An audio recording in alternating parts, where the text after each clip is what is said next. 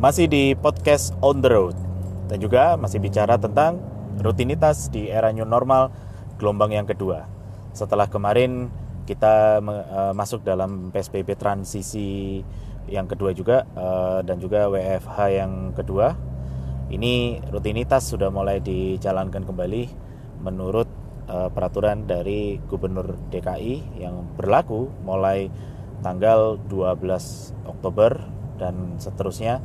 Tapi tidak tahu sampai kapan ini PSBB transisi ini akan kembali ke betul-betul yang normal lagi.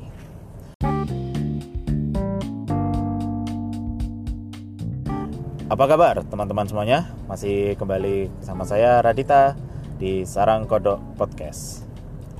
Tentunya ada uh, aku masih siaran di apa namanya? podcast on the street ini recordnya juga masih di dalam mobil ya mumpung jalanannya juga sepi sebetulnya kalau jalanannya macet mungkin aku podcastnya bisa lebih lama gitu ya.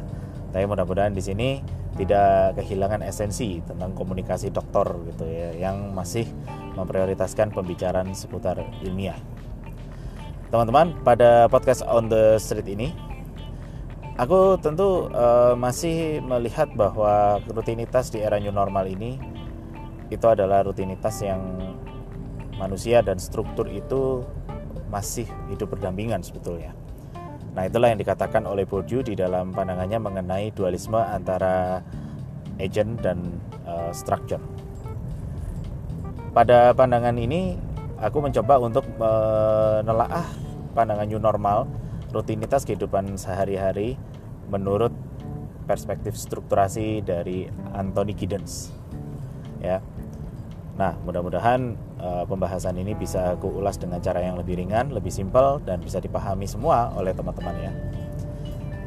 Kalau kita melihat uh, era new normal ini, itu tentu banyak aturan-aturan dan struktur yang uh, mungkin agak sedikit mengikat ya orang-orang itu uh, jangan banyak beraktivitas di luar rumah kalau tidak mendesak banget gitu. Itu sudah bagian dari sebuah dogmatis juga sebenarnya dengan menggunakan dalil uh, virus corona sebagai dasarnya uh, supaya tidak terjadi penularan atau pemutusan mata rantai penularan COVID-19. Teman-teman, kita melihat bahwa kehidupan manusia itu pada dasarnya itu selalu hidup di ranah struktur. Ambil aja sekarang aku lagi di jalan, pas lagi di lampu merah ini ya. Kalau aku berhenti karena lampu merah itu berhenti ya berarti kan aku ngikuti rules di situ kan. Aku ngikuti aturan yang ada di situ. Begitu pula kalau aku lagi ada di jalan ya aku mengikuti peran sebagai masyarakat yang berkendara. Nah peran masyarakat yang berkendara itu juga ada aturan yang berlaku. Seperti halnya harus punya SIM harus punya KTP ya kan? Terus punya keahlian mengemudi harusnya juga nggak boleh nelpon sambil nyetir. Tapi nggak ada ya larangan apa namanya dilarang ngepodcast sambil nyetir itu kan nggak ada itu. Nah tapi di sini uh, sebagai podcast on the street aku uh, ingin menjelaskan tentang rutinitas dalam perspektif uh, strukturasi. Kalau Per Bourdieu itu berbicara tentang dualisme adanya penyatuan antara uh, aktor gitu ya manusia dan strukturnya Sementara menurut Anthony Giddens justru uh, ada upaya manusia itu untuk terjadi pertentangan dengan strukturnya atau berupaya untuk melepas struktur dan membangun satu kekuasaan strukturnya sendiri. Pandangan inilah yang menurut Anthony Giddens itu disebut dengan dualitas struktur. Nah, perlu dipahami bahwa dalam konsepnya Giddens itu ada bicara mengenai agents, agent gitu ya bukan agency ya. Kalau agency kan nanti buat iklan itu ya atau buat agen-agen SPG endorse gitu. Ya. tapi ini ada agent kemudian ada structure. Terus setelah itu juga berbicara tentang uh, trajektori waktu history gitu. Nah bagaimana kita mengkaitkan konsep-konsep guidance itu dengan rutinitas uh, manusia dalam kehidupan sehari-hari? Tentu kita bekerja itu anda ketika berada di sebuah perusahaan, Anda rutinitas datang pagi, bangun pagi, bangun jam sekian. Katakanlah Anda kerja jam 8 pagi. sementara rumah ada yang di daerah Bekasi gitu malah teman aku ada loh yang rumahnya itu di Karawang kerjanya di Jakarta dan tiap hari kayak gitu ya kan kalau itu di masa WFH mungkin dia beruntung gitu karena jarak rumahnya jauh ya udah dia lebih milih untuk di rumah daripada harus jauh-jauh dari Karawang ke Jakarta. Nah katakanlah ini bukan WFH ini rutinitas sehari-hari dan dia harus masuk kerja. Masuk kerjanya jam 8 pagi maka dia mungkin harus bangun tidur mungkin jam 4 atau setengah lima dia harus bangun. Setengah lima dia bangun mungkin kalau dia bisa sarapan ya sarapan. Kalau enggak ya mungkin tinggal ngopinya doang. Setelah itu jam 6 pergi berangkat naik mobil lewat tol nyampe lah ke kantornya. Ya kan? Kalau yang rumahnya dekat mungkin enak nggak usah bangun jam 5 banget. Mungkin bangunnya jam 7 eh kok jam 7 jam 6 habis gitu setengah 8 berangkat nyampe 30 menit perjalanan.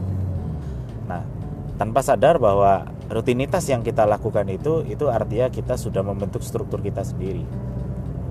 Tapi kalau ada upaya uh, orang ingin keluar dari struktur itu, mungkin uh, teman saya nggak lagi bangun jam setengah lima pagi atau bangun jam 5 mungkin dia memberanikan diri untuk bangun jam 7 habis gitu jam 8 kurang berangkat nyampe nya bisa setengah 9 alias terlambat.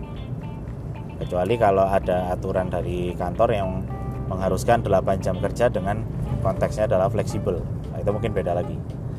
Nah ketika ada upaya orang untuk melanggar struktur itu maka orang itu sebetulnya ingin membuat satu strukturnya sendiri dia tidak ingin terlalu dikekang dengan rutinitas yang seperti itu sehingga dia ingin berupaya membangun sebuah strukturnya sendiri dan seperti membuat kekuasaannya dia sendiri gitu Nah, tapi tanpa disadar bahwa ketika orang berada di ranah struktur, sebetulnya orang sendiri kan uh, dia seperti dikuasai.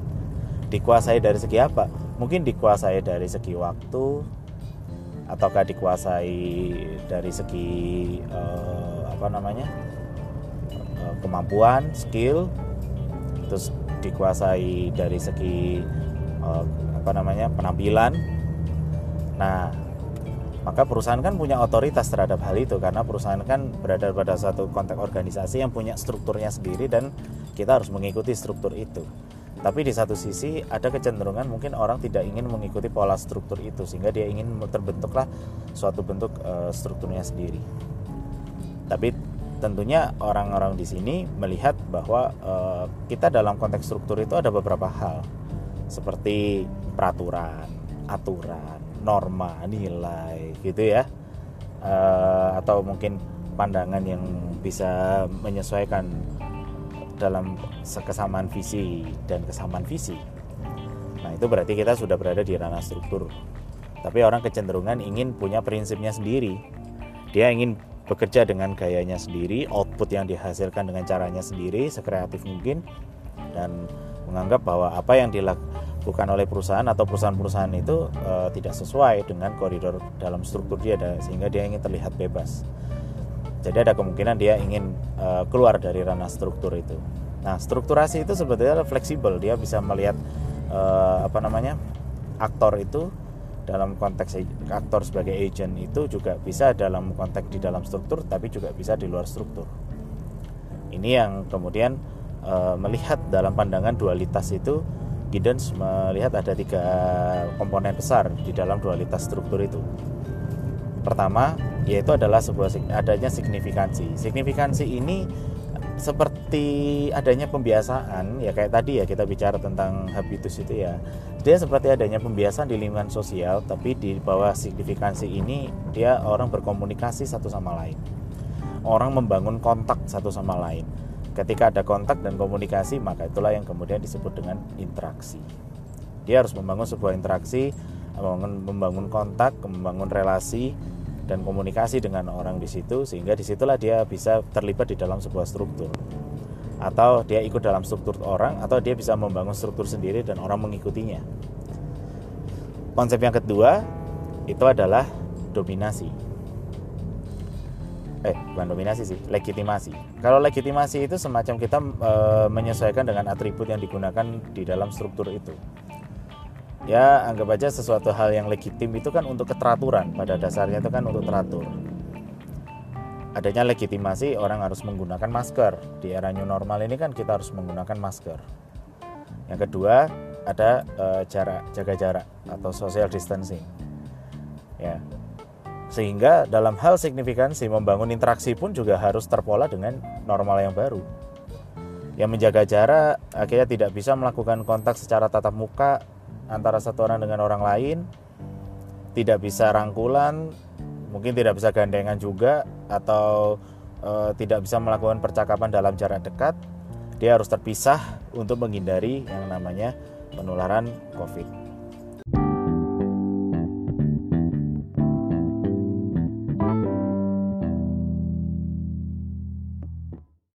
Nah, hal inilah yang kalau kita cermati bahwa ada perubahan juga di dalam ranah signifikansi itu. Artinya pola interaksi dan komunikasi ini mungkin bisa lebih fleksibel. Karena untuk meminimalisir dari social distance maka menggunakan alat komunikasi online gitu. Misalkan seperti uh, video conference terus melalui internet calling gitu ya kayak WA call gitu misalkan. Kalau video conference ya kayak Zoom atau Google Meeting dia melakukan komunikasi bangun relasi di situ tanpa harus pertemuan tatap muka gitu. Ada kemungkinan juga sih mungkin dengan orang e, terbiasa dengan yang namanya sebuah teknologi orang sudah terbiasa dengan yang namanya komunikasi jarak jauh atau kontak jarak jauh LDR gitu ya long distance relationship. Bisa jadi nanti ketika sudah masuk di masa normal mungkin orang merasa bahwa kayaknya juga kalau ngobrol sama orang udah nggak usah repot-repot harus ketemu lah ya gitu ya kita bisa kontak-kontakan melalui kamar dari room to room gitu kan eh, dari rumah ke rumah gitu tanpa harus melakukan social distance eh sorry tanpa harus e, bertemu sosial dan melakukan e, social distance. Nah, hal inilah yang e, nanti mungkin akan terjadi semacam perubahan berpikir gitu ya atau perubahan pola di mana di masa new normal ini mungkin orang dalam e, membangun sebuah relasi dalam signifikansi dan komunikasinya itu dilakukan dengan cara jarak jauh. Namun di satu sisi dia juga masih harus terlegitim dengan adanya atribut-atribut yang wajib dikenakan. Misalkan seperti menggunakan masker, social distance itu kan juga sebetulnya juga masih di bawah ranahnya apa masyarakat juga. Dia harus jaga jarak, tidak boleh kumpul-kumpul gitu. Apalagi sekarang ada pemeriksaan saat gas Covid, ya, jangan macam-macam dah. ya. Nah, seperti itu. Baru yang terakhir, yang ketiga dalam konsepnya adalah dominasi. Jadi orang itu ada kecenderungan untuk dikuasai gitu ya orang kecenderungan dikuasai di dalam organisasi strukturasi itu dominasi itu selalu terjadi di dalam konteks organisasi ataupun di dalam perusahaan terkadang orang itu mau-mau aja didominasi atau yang penting oke okay, siap gitu kan kamu ditugasi seperti ini siap. Kamu disuruh ini siap.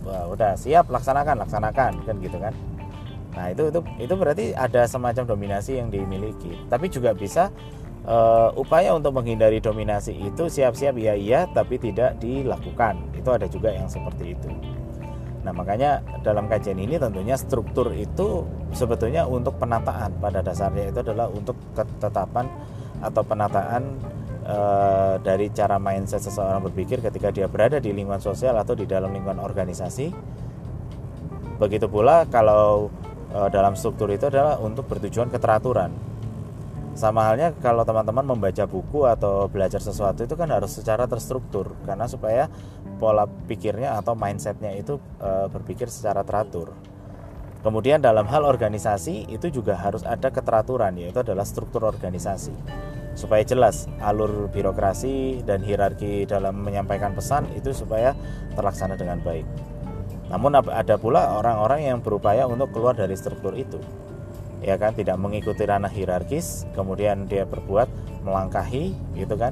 Nah itu berarti ada semacam dualitas ya semacam ke ini ya kebentangan antara agent dan structure itu di situ.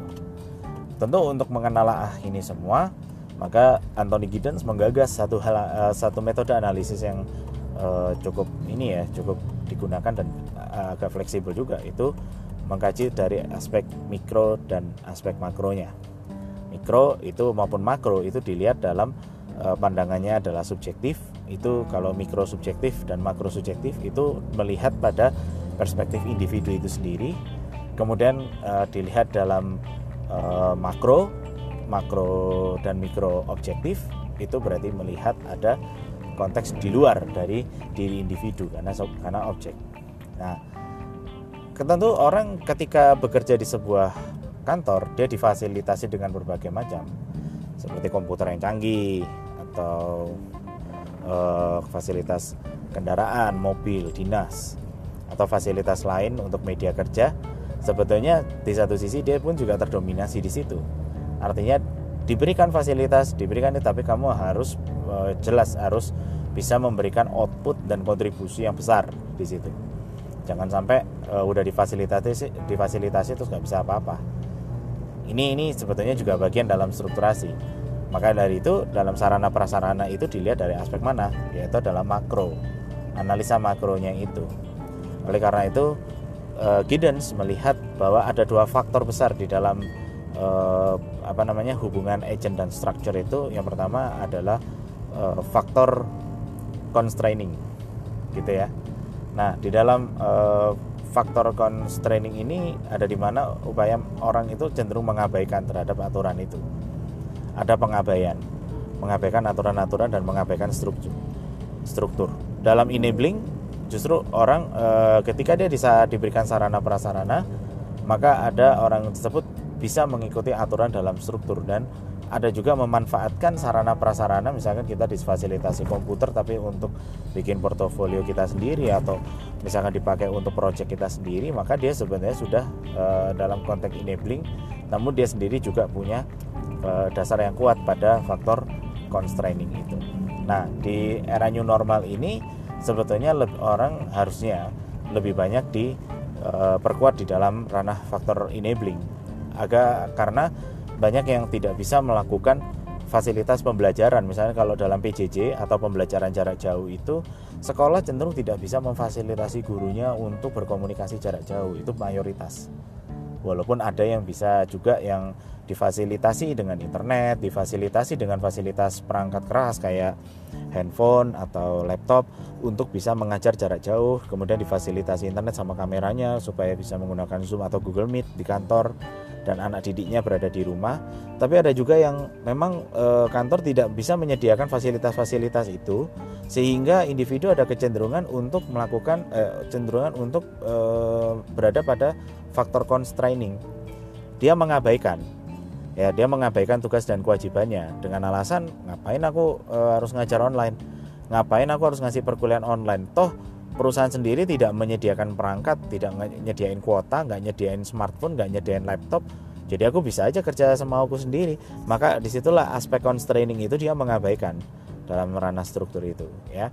Nah itu itu itu yang terjadi di dalam rutin, pendalaman rutinitas uh, seseorang di era new normal itu. Lalu bagaimana seharusnya? Nah ini kalau aku kasih rekomend aja nih ya bahwa tetap melakukan pekerjaan itu haruslah didasarkan pada e, kesenangannya juga gitu kan. Maka orang bekerja itu juga harus tahu bahwa orang bekerja itu harus e, tentunya orang bekerja bukan semata-mata bekerja karena senang tapi harusnya bekerja bahwa karena dia punya satu tujuan.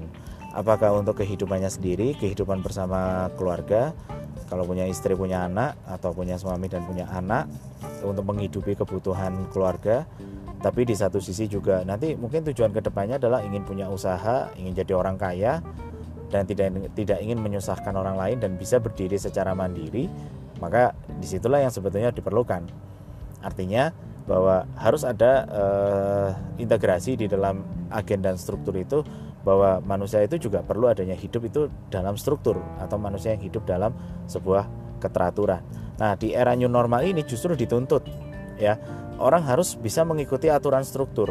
Kenapa? Kalau kalau tidak begitu ya faktor-faktor yang paling besar itu adalah uh, faktor pengabaian, ada constraining manusia mengabaikan aturan-aturan tentang social distancing, kumpul-kumpul, kumpul di kafe, jalan-jalan ke puncak, rekreasi, ke mall, nggak pakai masker, ya kan? Akhirnya dia mengabaikan itu semua, terjadilah penularan COVID besar-besaran.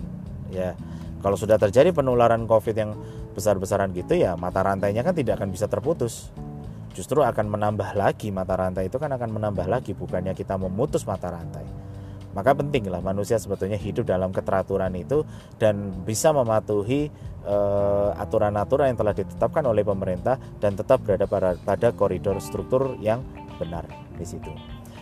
Oke teman-teman, uh, itu tadi uh, perbincangan podcast on the street karena aku ngepodcastnya di jalan ya. Semoga teman-teman semuanya bisa uh, apa namanya punya wawasan dan bisa belajar dari apa yang aku sampaikan pada episode ini ya. Nanti ke depan aku akan menyampaikan eh, hal-hal yang tentunya akan lebih menantang dan juga pasti akan lebih ilmiah. Oke teman-teman ya, itu aja uh, apa uh, podcast dari aku. Semoga teman-teman semuanya dalam kondisi sehat selalu dan tetap beraktivitas, jangan malas dan tetap produktif. Oke, assalamualaikum.